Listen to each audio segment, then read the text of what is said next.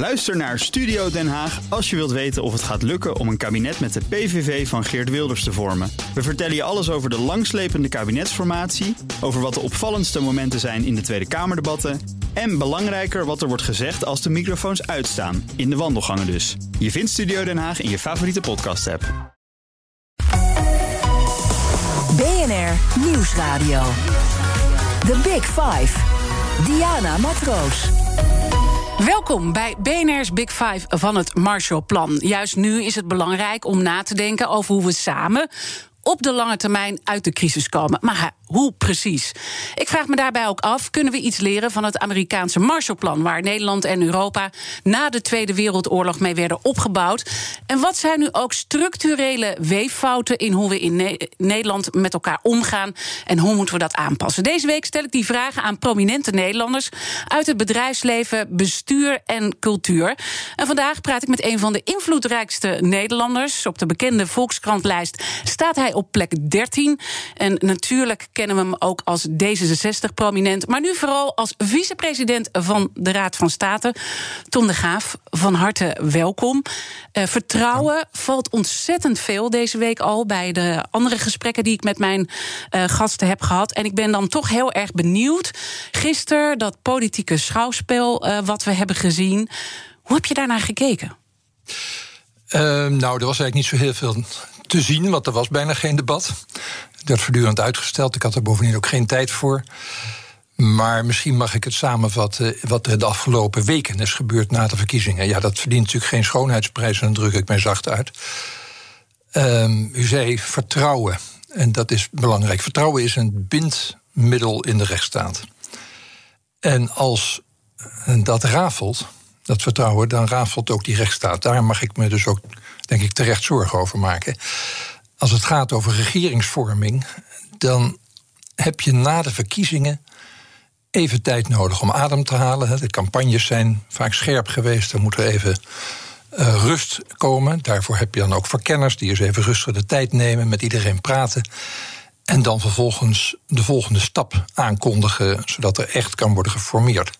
Ja, dat is hier gruwelijk misgegaan. En dat is natuurlijk voor niemand goed.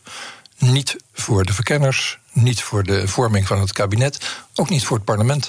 En uh, ik zeg trouwens je, want we hebben afgesproken om te tutoyeren. Uh, je zegt ik druk me nog eh, zacht uh, uit. We hadden vanochtend Frans Wijsglas op BNR. En hij gaf ook aan van ja, het, het is echt verschrikkelijk wat daar gebeurt. Ik heb met somberheid gekeken. Ik loop lang rond in de politiek.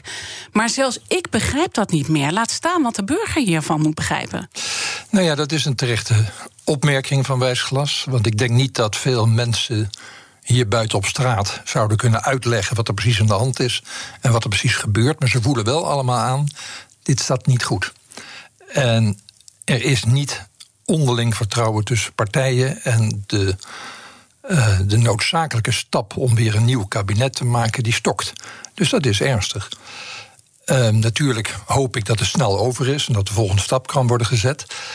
Uh, maar net als bij wijsglas, ik loop ook al enige tijd mee, heb ik nog niet eerder meegemaakt dat het zo moeizaam is om, uh, nou ja, om de echte stappen op weg naar een nieuwe kabinetsvorming te zetten.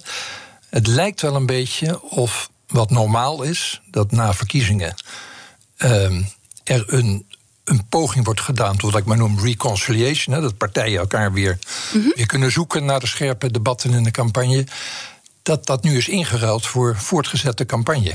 Uh, dat zie je ook een beetje aan de wijze waarop uh, partijen uh, zich uiten. En ik zal de oorzaken daarvan niet benoemen, want dat kan iedereen wel een beetje voor zichzelf doen. Maar dat baart me zorgen. Dat moet, wat mij betreft, snel afgelopen zijn. Want wat is het effect hiervan? Nou ja, in de eerste plaats dat het langer duurt voordat er een nieuw kabinet is. Maar in de tweede plaats dat er fors onderling gebrek aan vertrouwen is tussen partijen die elkaar uiteindelijk nodig hebben. We zijn in Nederland nu eenmaal een polderdemocratie.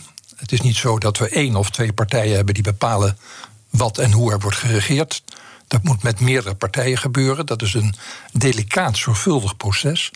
Nou, delicaat is het voorlopig niet geweest, zorgvuldig al helemaal niet. En dan stapelt dat natuurlijk op bij alle vertrouwensissues die we ook uh, al lang hebben. Hè. Daar gaan we zeker ook uh, dit uur over praten. Maar toch nog even hoe we nu uh, verder zouden moeten. er wordt gesproken over het feit dat er één verkenner nodig is met meer afstand um, van het demissionaire kabinet. Is dat een goed idee? Nou, daar ga ik me niet over uitlaten. Dat past ook niet in mijn positie. Nou, jouw naam wordt ook genoemd, bijvoorbeeld door Nou, dan past het al helemaal niet in mijn positie om, die, om daar commentaar op te geven. Nee, dat is denk ik niet zo verstandig. Bovendien val je heel snel in wat ik maar noem het professor dokter ingenieur Akkerman syndroom. Dat het alleen maar gaat over mensen die potentieel iets zouden, enzovoort. Nee, um, er zijn twee verkenners. Um, de Kamer moet beoordelen of die zelf ja. meent dat die verkenners door kunnen gaan. En zo niet komen de andere verkenners of één. Nog even, ging het niet gewoon beter toen de koningin het allemaal deed in die tijd en nu dan de koning? Nee, dat kunt u, denk ik, dat kun je niet afleiden uit deze formatie, maar zeker ook niet uit de vorige formaties van 2012 en 2017. Er is ook onderzoek naar gedaan evaluatieonderzoek. En daar blijkt uit dat die procedures, zowel in 2012 als in 2017, heel behoorlijk gingen. Wat je wel ziet, is dat eerste stukje niet goed gereguleerd is. Dat is die verkenningsfase voordat de nieuwe Kamer aantreedt. Maar nadat de oude Kamer als het ware eh, nou ja, demissionair is geworden omdat er een nieuwe verkiezingsuitslag is. Dat hebben we nu eh, geregeld zodanig dat de Kamervoorzitter met alle lijsttrekkers praat en dan een verkenner vraagt, of meerdere verkenners. Er zijn geen nadige regels voor gesteld. Dat biedt kennelijk te veel onduidelijkheid over wat die verkenner dan doet en wat hij niet doet. En Daar zou je nog eens naar kunnen denken, maar over het algemeen. Voorzitter? Pardon? Is dat dan ook de rol van de Tweede Kamervoorzitter? In deze procedure wel, ja. ja. Kijk, in het verleden was het zo dat de koning, de koningin voor 2013, een eerste stap zette door met iedereen te praten, vervolgens een informateur of een verkenner te vragen. Nu doet eigenlijk de Kamervoorzitter dat. Uh, en ik denk ook dat mevrouw Riep dat heeft gedaan zoals ze dat moest doen. Alleen daarna is het misgegaan. Ja, en dat, maar dan ligt dat dus ook aan hoe zij dat dan misschien heeft Nee, dat geloof ik niet. Nee, nee, nee. Dit is een bedrijfsongeval van de uh, majeure klasse. maar het is wel een bedrijfsongeval. En de procedures van de vorige formaties lieten niet zien dat er iets gruwelijks fout ging. En ook de commissie die dat heeft geëvalueerd, heeft toen gezegd: hier kunnen we rustig mee doorgaan, zolang het maar zorgvuldig gebeurt. En dat is altijd zo. Uh, wat, wat mij heel erg dwars zit als burger, en trouwens ook als uh, journalist, en wat ik ook uh, nou ja, aan veel mensen om mij heen merk, is het achterhouden van informatie. Dat is natuurlijk vaker al gebeurd. Nou heeft de Raad van State een paar maanden geleden gesteld dat er geen sprake is van stelselmatig achterhouden van informatie. Nu is er dus weer in Den Haag discussie over stukken die op tafel moeten komen.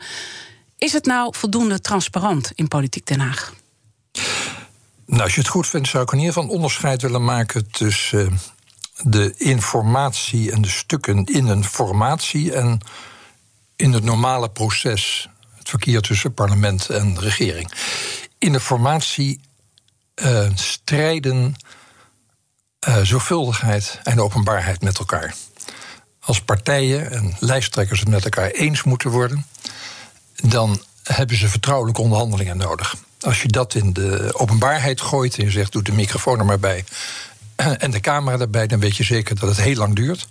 En dat er ondertussen ergens in de achterkamertjes alsnog vertrouwelijke gesprekken plaatsvinden. Dus dat heeft niet zo heel veel zin om daar voortdurend te zeggen: alle openbaarheid, alle informatie moet um, openbaar zijn. Tenzij je wil dat er geen regering tot stand komt. Dus dat vind ik echt wel een, een uh, discussie waard om te kijken. Achteraf moet alles openbaar zijn, maar tijdens de formatie moet je ook zorgen dat mensen een comfort hebben met elkaar in gesprek aan te gaan. En uh, steun je dan daarin premier Rutte? Want die heeft precies dit punt ook benadrukt. Ik heb niet precies gehoord wat premier Rutte heeft gezegd. Maar als hij heeft gezegd. Uh, mensen moeten vertrouwelijk met elkaar kunnen praten. in de aanloop naar een formatie om elkaars uh, belangrijke punten te kunnen aftasten. Om te kijken waar de overeenstemming over zit.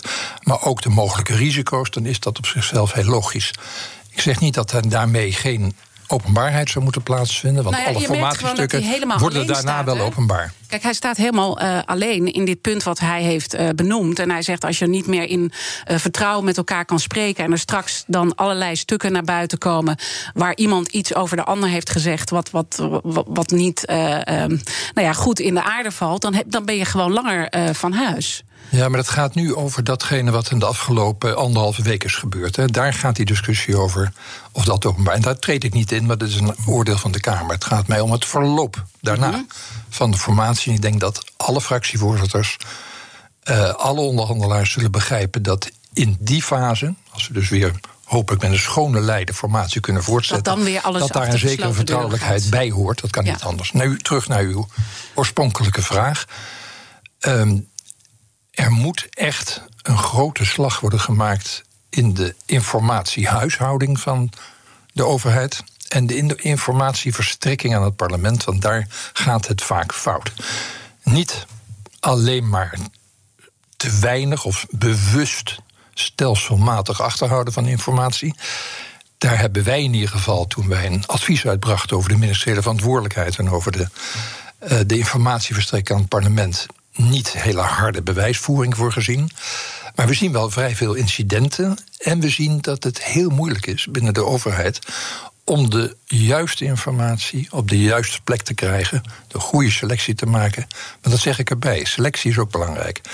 Als je het parlement alleen maar elke dag met enorme hoeveelheden informatie uh, Mhm. Dan moet een Kamerlid nog maar door de boom het bos kunnen ontdekken. Dat is buitengewoon lastig. Dus het gaat niet alleen meer om goede en volledige informatie. Het gaat ook om de juiste informatie. Maar jullie zijn dus wel iets opgeschoven in wat jullie signaleren. Hè? Waar het eerst nog om incidenten ging, zeggen jullie het zijn nu te veel incidenten. Nee, ik zie, wij zien natuurlijk dat er incidenten zijn. Alleen op de vraag is er sprake van stelselmatig uh, structureel gebrek van de overheid ook wel bewust. Dat kan ik niet aantonen. Ik geloof niet dat je daarvan uit moet gaan. The Big Five. Diana Matroos. Deze week praat ik in BNR's Big Five van het Marshallplan met prominente Nederlanders die met mij kijken naar Nederland en de wereld na corona. Zo sprak ik eerder deze week met Wim Pijbus en Ingrid Thijssen. En die gesprekken zijn zoals altijd natuurlijk terug te luisteren in onze BNR-app. Mijn gast vandaag is Tom de Graaf. Hij is de vicepresident van de Raad van State. Uh, de rechtsstaat en de weerbaarheid van de rechtsstaat uh, is een belangrijk, cruciaal punt. Wat je elke keer uh, ziet terugkomen. Sterker nog, in de politieke campagnes is het woord rechtsstaat nog nooit zo vaak gebruikt, uh, volgens mij. Dus daar gaan we ook het, uh, het rest van het uur, we hadden het er ook al over, uh, overigens, over hebben. Laten we even beginnen met de avondklok. Want daar hebben jullie ook als Raad van State een rol in gespeeld. In februari was er juridische strijd om die avondklok. Is het zonde dat het zo ver heeft moeten komen? Nou ja, dat er rechtszaken worden gevoerd tegen overheidsmaatregelen is niet van de coronatijd, is van alle dagen. En er hoort ook zo'n rechtsstaat. Je moet elke overheidsmaatregel ook kunnen aanvechten als je meent dat daar aanleiding voor is. En dan hebben we gelukkig de onafhankelijke rechter die er ook een oordeel over kan geven. Dat is in dit geval ook gebeurd. En je ziet ook, en dat, dat hoort bij een volwassen rechtsstaat dat niet alle rechters hetzelfde oordelen. Dus de voorzieningenrechter meende dat er een probleem was. Het, eh, het Hof in uh, hoger beroep meende dat het probleem er niet was. Ik vind dat niet iets heel bijzonders of heel verontrustends, eerlijk gezegd. De discussie was vooral: is er een goede wettelijke grondslag voor die avondklok? Mhm. Uiteindelijk heeft het Hof gezegd: de grondslag die de regering heeft gekozen en die in de wet zit, die kan. De Raad van State, de afdeling advisering, had eerder gezegd: ja, dat kan, maar er is overigens ook een, wellicht wel een andere en wellicht zelfs betere grondslag te bedenken.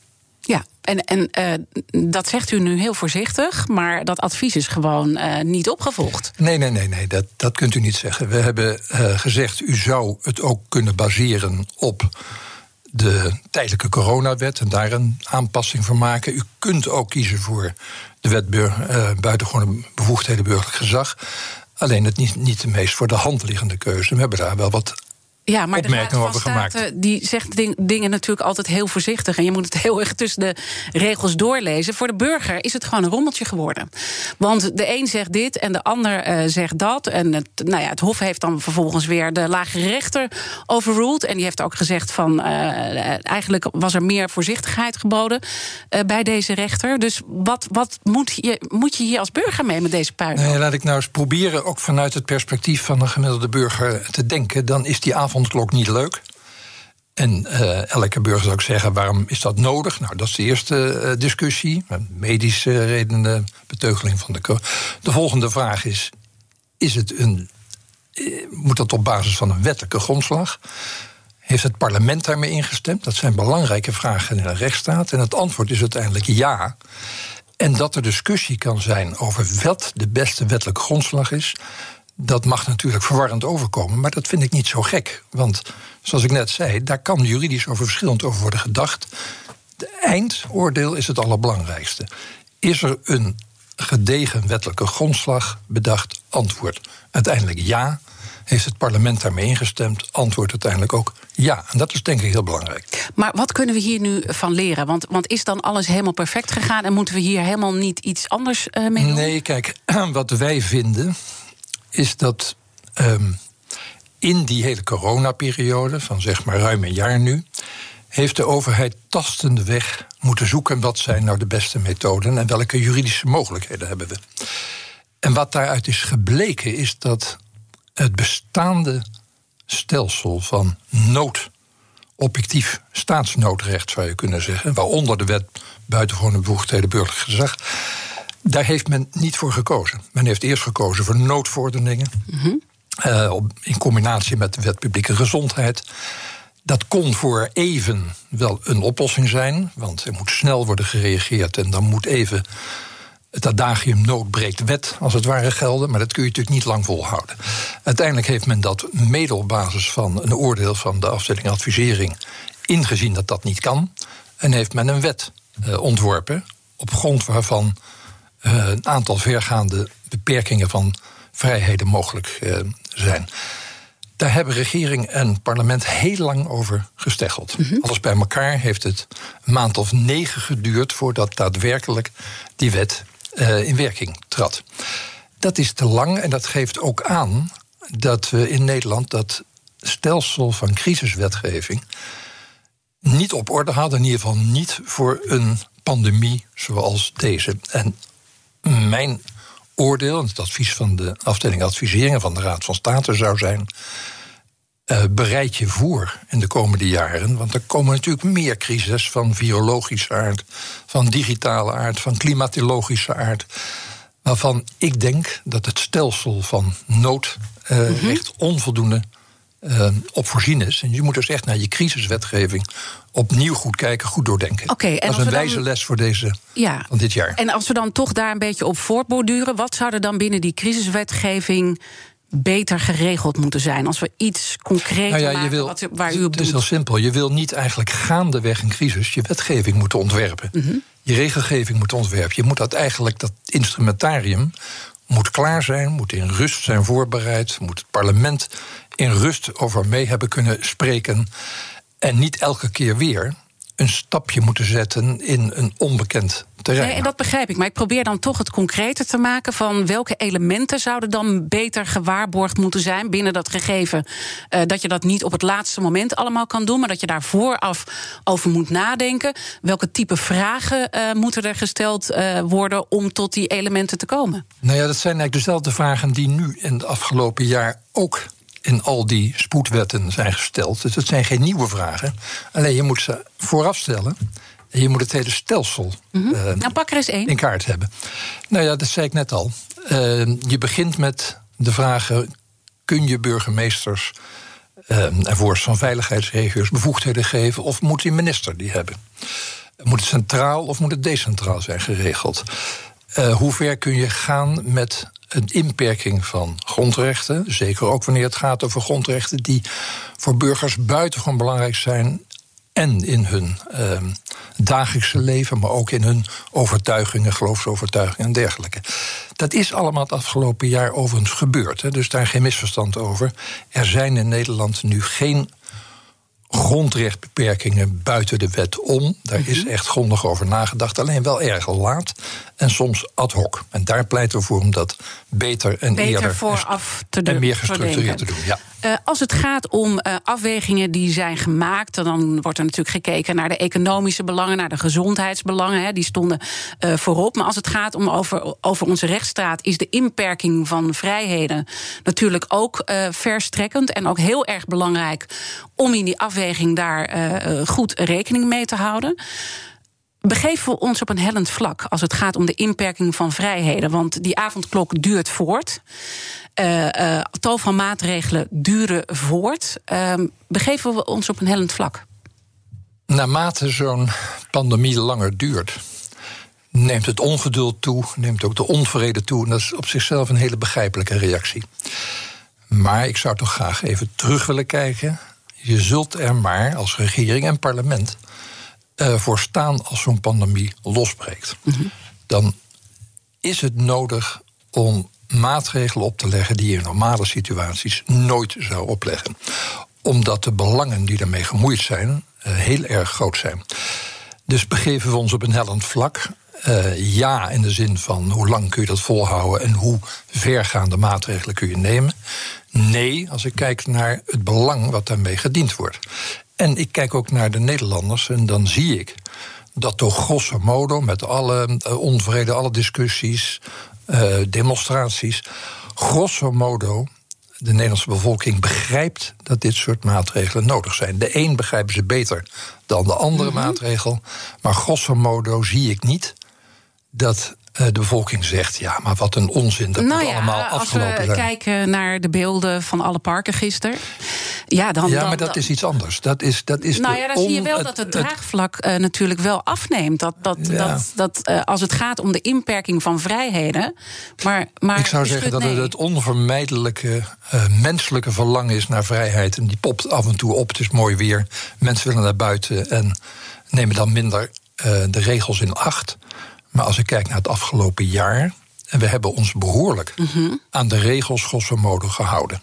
Dat gold voor die avondklok. Dat gold ook voor eh, de anderhalve meter afstand. Dat gold dat we niet Ja, en dat is feestjes thuis hè, gingen maar- organiseren. Maar, maar we moeten nu ook eh, vooruitkijken. Wel, maar u vroeg, Ja. zijn we op een hellend vlak? En dan zeg ik, nou, dat vind ik wel meevallen... maar naarmate het langer duurt, en dat is een zorg die natuurlijk velen hebben... naarmate de pandemie langer duurt... wordt het voor iedereen heel menselijk steeds moeilijker... om die beperkingen vol te houden. En is het voor de regering en het parlement ook steeds lastiger... om maatregelen te verordeneren als dat draagvlak langzaam af zou brokkelen. Dus ik mag ook hopen dat we het niet te lang hoeven vol te houden. Maar als het gaat over die eh, nieuwe eh, ehm, eh, wetgeving, hè, waar we dus beter over moeten nadenken voor toekomstige pandemieën, moeten we dan ook meer in overweging nemen hoe we met de beperking van vrijheden omgaan?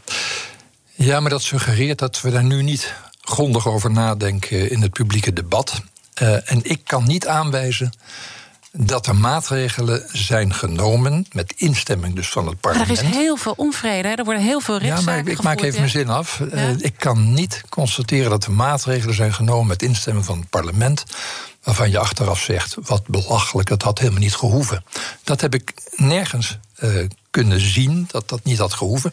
Ik zie wel dat mensen onvrede hebben omdat het lang duurt en omdat ze zich persoonlijk in hun vrijheid er zijn, eh, beperkt voelt. En dat begrijp ik ook. Maar Het er geldt voor ons heel allemaal. veel rechtszaken. En, en, en, en de, de, de waarschijnlijkheid is dat er ook wel meer eh, rechtszaken zullen volgen. waar mensen dat toch wel ter discussie stellen. Hè? Die Maar er is niks mis met discussie stellen. Het is goed dat in Nederland, zoals overigens in andere Europese landen ook, het debat vol wordt gevoerd over hoe ver moeten die maatregelen gaan. Kan het minder? Is de rechtsgrondslag wel goed? Hadden we het beter gekund? Dat hoort bij een volwassen rechtsstaat. Dus dat vind ik niet zorgelijk. Ik zou het zorgelijk vinden als mensen hun vertrouwen volledig verliezen in de overheid. En om die reden zeggen: ja, wat aan maatregelen verzinnen? We doen het niet. Ja, en dan zei u eh, eerder in eh Elsevier, eh, de rechtsstaat in coronatijd. Het vertrouwen van Nederlandse burgers in hun instituties is gelukkig groot. Gaat u dat nog herhalen? Nou, in de eerste plaats, die tekst die ik toen heb geschreven voor Elsevier... is van meer dan drie kwart jaar geleden. Dat is wel een verschil met, met nu. Dus dat was zeg maar na de eerste maanden van de coronacrisis. Toen viel mij op dat het vertrouwen van burgers in hun instituties... maar ook in de maatregelen die zijn genomen... Uh, behoorlijk groot was, zeg ik, heel groot. Uh, nu zie je wel dat dat vertrouwen wat is afgenomen. Ik zie ook dat de discussies toegenomen. Ik denk dat het samenhangt met de lange duur van de maatregelen. En het feit dat er aan het einde van die tunnel maar nog maar geen licht te zien is. Mhm. Ik geloof niet dat je het omgedraaide kunt beweren, namelijk dat het vertrouwen in de overheid als het gaat over de corona-aanpak nu helemaal weg is. Dat geloof ik niet. Oké, laten we daar dan uh, straks over verder praten. Mijn gast in BNR's Big Five van het Marshallplan is Tom de Graaf, de vicepresident van de Raad van State. Natuurlijk gaan we het ook over de toeslagenaffaire hebben. Tot zo. BNR Nieuwsradio. The Big Five. Diana Matroos. Welkom bij het tweede halfuur van BNR's Big Five. Deze week praat ik met vijf prominente Nederlanders die met mij kijken naar Nederland en de wereld na corona. Mijn gast vandaag is Tom de Graaf. Hij is uh, prominent uh, bij D66 natuurlijk, maar we kennen hem nu vooral als vicepresident van de Raad van State. Uh, in de verkiezingscampagnes was de rechtsstaat een veel terugkomend thema. En dat was ook vaak gerelateerd aan de toeslagenaffaire. We maakten net al een korte opmerking daarover. En daarbij lag ook de Raad van State onder vuur.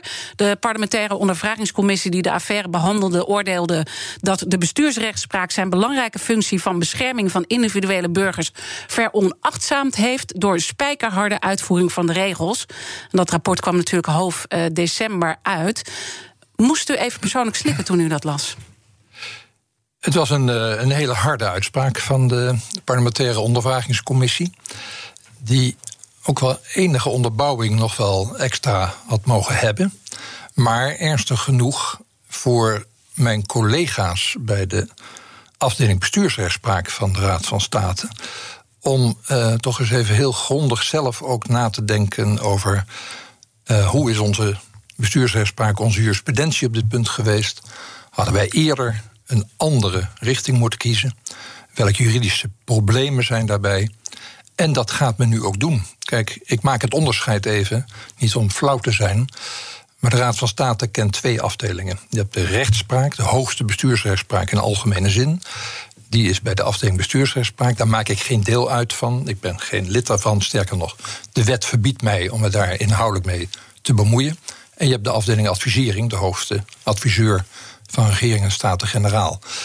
Dit betreft een aangelegenheid van bestuursrechtspraak. Ik ben dus zeer terughoudend om daarover te oordelen. Maar ik zie wel dat men daar een stevig reflectieprogramma opgestart met mijn volle steun om die vragen dus goed zelf te kunnen beantwoorden. Zelfreflectie, maar ook het gesprek met de buitenwereld, met de rechtswetenschap. En ik snap hoe dit allemaal uh, intern geregeld uh, is, maar u bent natuurlijk wel de vicepresident van de Raad Precies. van State. Vandaar uh, dat ik u uitleggen hoe het gaat. Ja, ja. we zijn nu vanaf half december, we zijn nu echt een aantal maanden. Uh, verder. Uh, we hebben toen een hele korte reactie uh, gehoord van de Raad van State. In die zin, we nemen dit zeer serieus. Nee, er is al meer gebeurd dan dat hoor. u heeft misschien dat alleen opgepikt. De voorzitter van de afdeling bestuursrechtspraak, Bart-Jan van Ettenhoven, heeft een lang stuk in het Nederlands Juristenblad geschreven, groot interview in Trouw gegeven.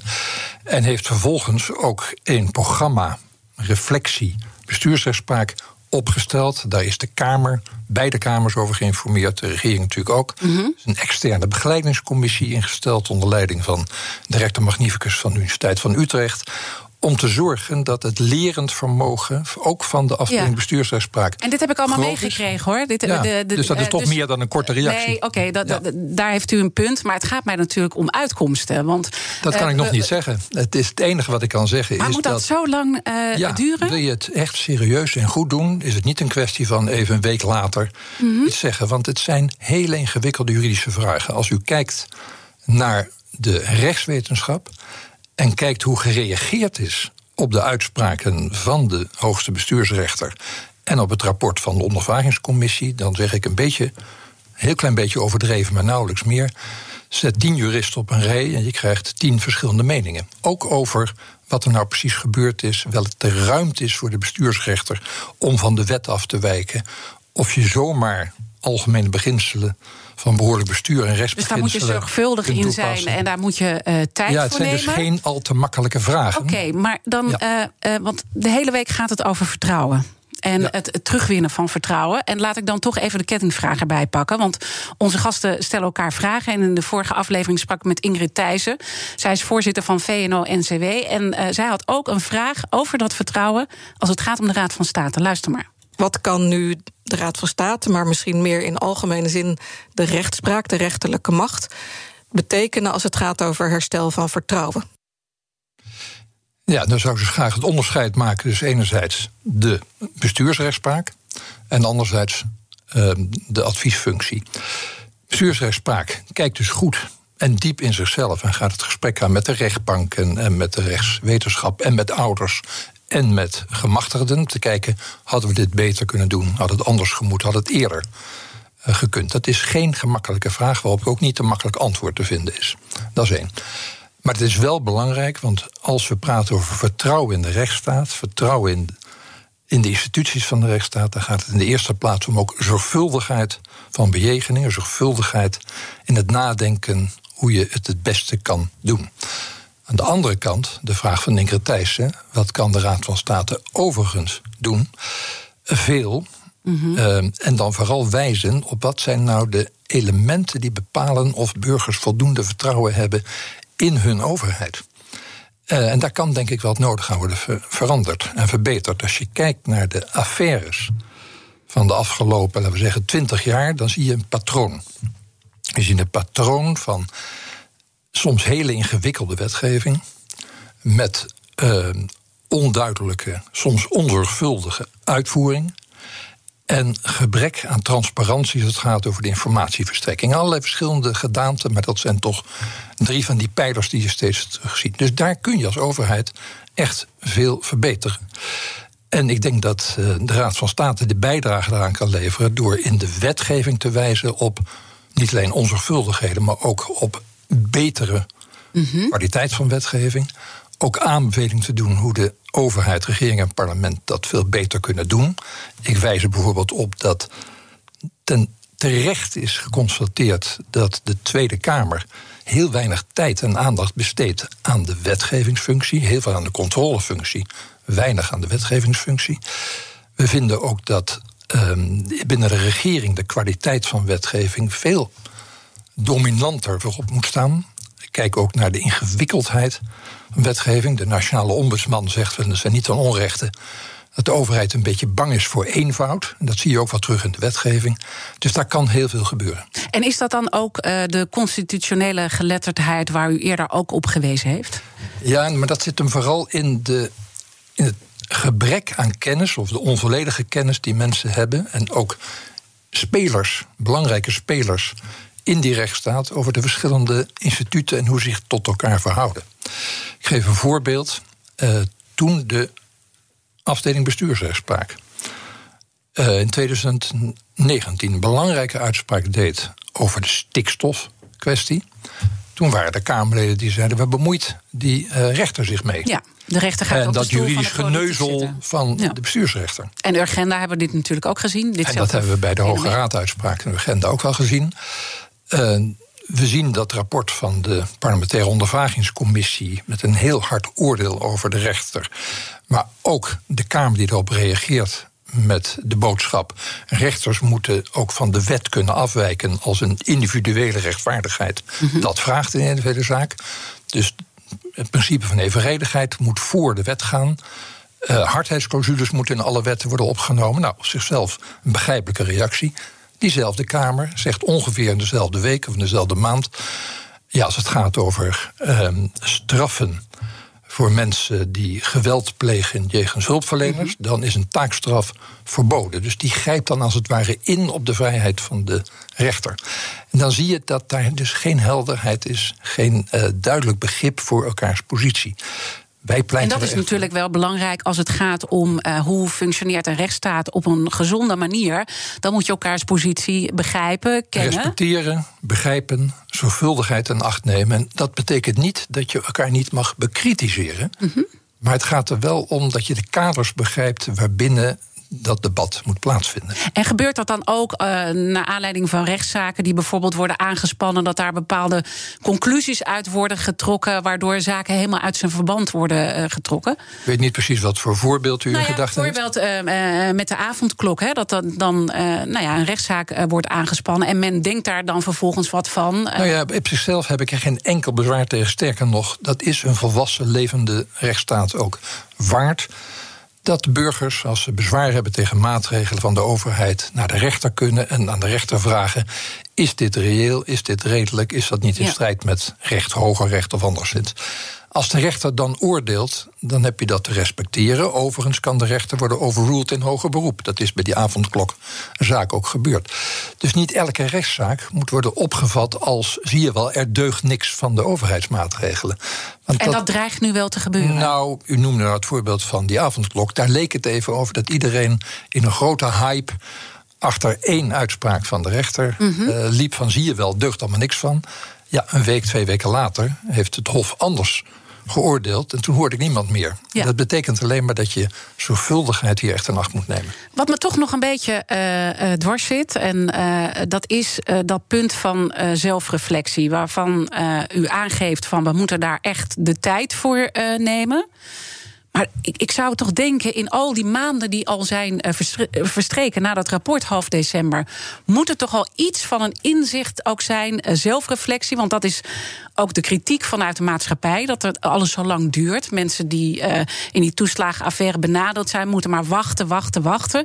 Het punt van zelfreflectie komt altijd zo laat. Is er dan niet toch nog één puntje waarvan u ook zegt dat zit me dwars, dat gaat, daar, daar, daar daar ga ik voor staan, daar moet een verandering komen. Ik oordeel even niet. Ik oordeelde zojuist niet over uh, wat er moet gebeuren bij de Belastingdienst en de toeslagen. En uh, daar wordt nu al ingegrepen met allerlei wetgevingen, bijzondere maatregelen. Uh, daar ga ik nu niet over oordelen. Nee, maar het gaat mij over de Raad van State. Als het gaat over de, de afdeling bestuursrechtspraak van de Raad van State, mm -hmm. dan mhm. is er denk ik heel snel na het verschijnen van het rapport uh, en voordat overigens de Kamer daarover sprak en uiteindelijk het aftreden van het kabinet het gevolg was, is al gereageerd en is dat programma opgezet en is daar ook behoorlijk diepgavend al op gereageerd. Maar ik vind wel dat je de zorgvuldigheid ook hier mm -hmm. als norm moet nemen. Nou ja, laat ik anders als rechters, als rechters bereid zijn, wat op zichzelf al niet vanzelfsprekend is in de openheid, om hun eigen rechtspraak grondig tegen het licht te houden. dat is wel heel bijzonder, zegt Nou, dat is niet per se bijzonder dat men dat doet, maar wel men dat in de volle openheid doet in gesprek met anderen. Eh, omdat die rechters constateren dat hun uitspraken ofwel ongelukkig zijn in het verleden. Uh, ofwel tot discussie hebben geleid, maar ze zelf ook uiteindelijk hebben ingezien dat ze een andere weg moesten inslaan, dan is dat op zichzelf een groot goed. Mm -hmm. En dat moet je niet afdoen als er is te veel tijd al verleden, er zijn wel drie maanden voorbij. Ik ben blij dat daar een hele zorgvuldige reflectie ja. plaatsvindt. Dan wil ik toch een punt van kritiek noemen, wat uh, de, vaak wordt uh, benoemd. Uh, ook bijvoorbeeld Pieter Klein, die nou ja, zich helemaal verdiept heeft in die. of verdiept heeft, die de hele toeslagenaffaire natuurlijk aan het licht heeft gebracht. samen met een aantal Kamerleden. En hij uit ook de volgende kritiek. De Raad van State is het adviesorgaan van de regering. en tegelijkertijd ook de hoogste bestuursrechter. De burger gaat dus verhaal halen over het beleid van de regering bij het instituut dat in eerste instantie die regering heeft uh, geadviseerd, dat voelt niet zuiver. En hij uh, uh, zegt dat nog wat sterker dan dat ik het nu zeg. Ja, ik zou. Vervelend om daarop terug te komen, maar er is een duidelijke scheiding. Die twee afdelingen zijn van elkaar gescheiden. Als u naar de adviezen van de afdeling advisering van de Raad van State kijkt over de wetgeving die heeft geleid, die strenge wetgeving die geleid heeft tot de kinderopvangtoeslagenaffaire, dan ziet u dat de adviezen heel kritisch waren. En uh, pleiten bijvoorbeeld voor hardheidsclausules, waarvan regering en Staten-Generaal hebben gezegd: maar dat gaan we niet doen. Dus dat is niet. Dat is niet op de schoot van de regering zitten. Want dat is een beetje de mhm. suggestie die uit uw vraagstelling klonk. Uh, Integendeel. Ja, dat is de kritiek die ook ja. leeft in de buitenwereld nou ja, goed, van niet dat is, Dat is dus ja. precies wat ik, uh, wat ik dan ook daarmee graag pareer. Als u naar de adviezen kijkt van de Raad van State over de wetgeving die is aangeboden aan de Raad van State voor advies. Mm -hmm. Dan ziet u daar een buitengewoon kritische houding ten opzichte van veel van die strenge wetten. Waarvan de Raad van State al zei: is dat wel houdbaar? Moet u daar niet voorzieningen treffen dat in schrijnende gevallen u van die strenge lijn kunt afwijken? De regering heeft dat niet gedaan met instemming van de Kamers. Nou, dat is één. Daarnaast heb je de individuele gevallen die bij de afdeling bestuursrechtspraak uh, komen, vaak in hoger beroep. Uh, dat is een en een andere afdeling. Dat zijn gescheiden verantwoordelijkheden. En het is ook, denk ik, te makkelijk om te zeggen. Het is de ene hand die de andere wast. Want dat is een beetje de suggestie. Daar is absoluut geen sprake van. BNR Nieuwsradio. The Big Five. Diana Matroos. Mijn gast is Tom de Graaf, de vicepresident van de Raad van State in BNR's Big Five van het Marshallplan.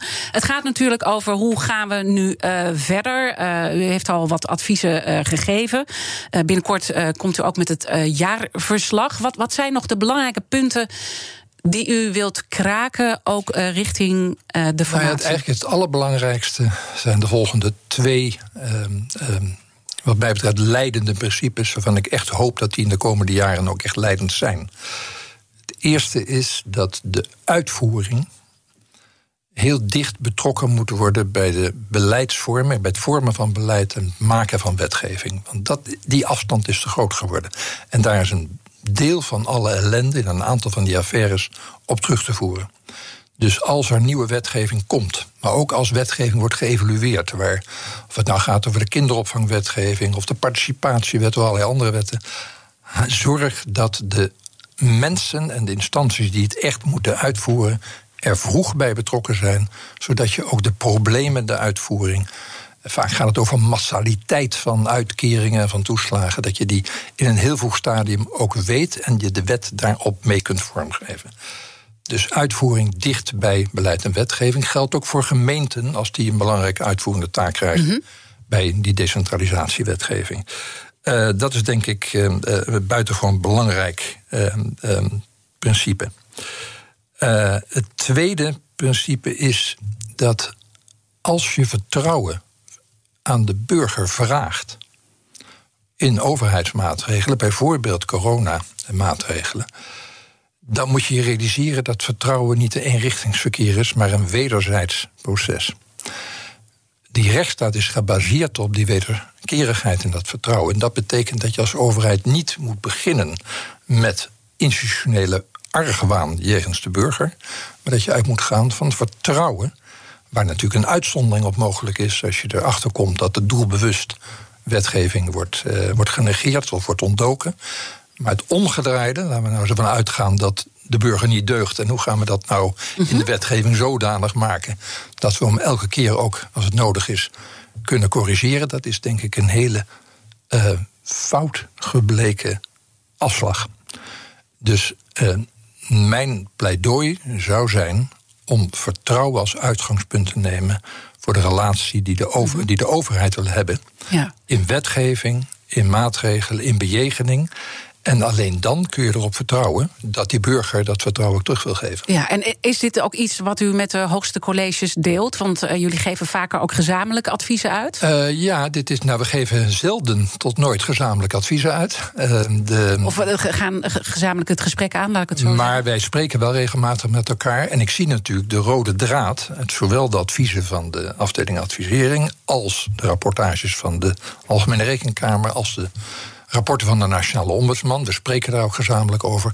En we zullen ook gezamenlijk uh, een gesprek met de onderhandelaars en de informateurs vragen. Want ik denk dat deze lijnen. En mijn collega's uh, Renier van Zutphen en Arne Visser kunnen vanuit hun praktijk nog veel meer voorbeelden geven. Uh, die zijn denk ik wel belangrijk om gemeenschappelijk onder de aandacht te brengen. En ook aan de onderhandelaars te vragen: let daarop bij het maken van het regeerakkoord. En als ik dan toch nog één opmerking erbij mag maken, maak dat regeerakkoord niet te gedetailleerd dat je al precies in politieke akkoorden aangeeft hoe de wetgeving eruit moet zien. Want dan loop je vast uiteindelijk. Dan loop je vast. Beantwoord vooral de wat-vraag. We laten hoe-vraag over aan zorgvuldig proces van wetgeving, waarbij je de uitvoering zeer betrekt. En natuurlijk ook uh, zorgen dat het kennis op peil is, want dat heeft u eerder al uh, aangegeven. En we hebben natuurlijk, uh, wat is het, 69 nieuwe Kamerleden. Dus hoe moeten die zorgen dat dat eigen wordt? Nou ja, je mag denk ik terecht zorgen hebben over een zekere versplintering van de fracties, kleine fracties. Niet dat er nieuwe Kamerleden komen, dat is van alle dag. En nu zijn het misschien wat meer dan in het verleden. Maar uh, als daar uh, veel aandacht aan wordt besteed en die Kamerleden ook bereid zijn zich te laten bijspijkeren in uh, wetgevingstechniek, in vragen over de verhoudingen tussen de rechtsstatelijke instituten, dan ben ik daar niet zo bezorgd over. Ik hoop wel dat in die versplinterde Tweede Kamer er voldoende aandacht is. Niet alleen maar voor de controlefunctie, hè, dat incidentje ja. waar iedereen achteraan holt, maar vooral ook in dat klassieke wetgevingsproces hoe gaan we wetgeving maken? Wat is daarvan ja. belangrijk? En daar heeft en u ook al een burger... paar keer op gewezen, ook in dit gesprek. Hè, van van uh, uh, hoe, hoe je naar dingen moet kijken en hoe je dingen. En vooral kijk van... naar die burger. Wat kan die burger? Wat mag die burger? Maar vooral wat, wat mag je van die burger vragen ja. en wat niet? Het uur is te kort, maar moeten we één belangrijk ding doen. En dat is namelijk de gast uh, van morgen. Dat is Jan van Zanen, burgemeester van Den Haag. En natuurlijk voorzitter van de Vereniging Nederlandse Gemeenten. Wat zou u echt van hem willen weten? Ik zou van Jan van uh, Zanen graag willen weten hoe hij aankijkt tegen wat gemeenten nu nodig hebben om uit die coronacrisis te komen. Die zijn zwaar getroffen. De winkelstraten in die steden zijn allemaal uh, doods. Uh, er worden veel uitgaven gedaan, er komen weinig inkomsten. Dus wat hebben die gemeenten nou nodig? En wat vragen ze van de Rijksoverheid, de nieuwe regeerperiode, om weer een beetje sterk en stevig te kunnen staan. Dat is een belangrijke opgave. Ik ga dat hem uh, vragen. Bent u optimistisch over het herstellend vermogen van Nederland? Ja, uiteindelijk wel. Het, het, levert bovendien niet zo heel veel op om alleen maar negatief te zijn. Ik denk dat wij in Nederland een sterke cultuur hebben... dat de overheid ook niet heel ver afstaat van burgers. Er zijn wel wat rafels uh, getrokken in dat kleed van uh, het vertrouwen. Daar moeten we aan werken. Maar het is ook niet zo dat ik denk, het einde is nabij. Nee, Tegendeel. nee, nee, nee. En we zitten ook niet in Polen als het gaat om onze rechtsstaat. En we zitten zeker ook niet in uh, landen waar ik verder geen namen aan zal verbinden. Waar de rechtsstaat een puinhoop is. Nee. Ik wil u heel hartelijk danken voor de komst. Tom de Graaf, vicepresident van de Raad van State. En luister vooral al onze afleveringen terug. Je vindt de podcast in de BNR-app en op bnr.nl. Maar straks natuurlijk Iwan Verrips met BNR breekt. Ik wens iedereen nog een mooie dag. Ook Thomas van Zeil vind je in de BNR-app. Je kunt live naar mij luisteren in Zaken doen. De BNR-app met breaking news, het laatste zakelijke nieuws... en je vindt er alle BNR-podcasts, bijvoorbeeld Het Nieuwe Geld. Download nu de gratis BNR-app en blijf scherp.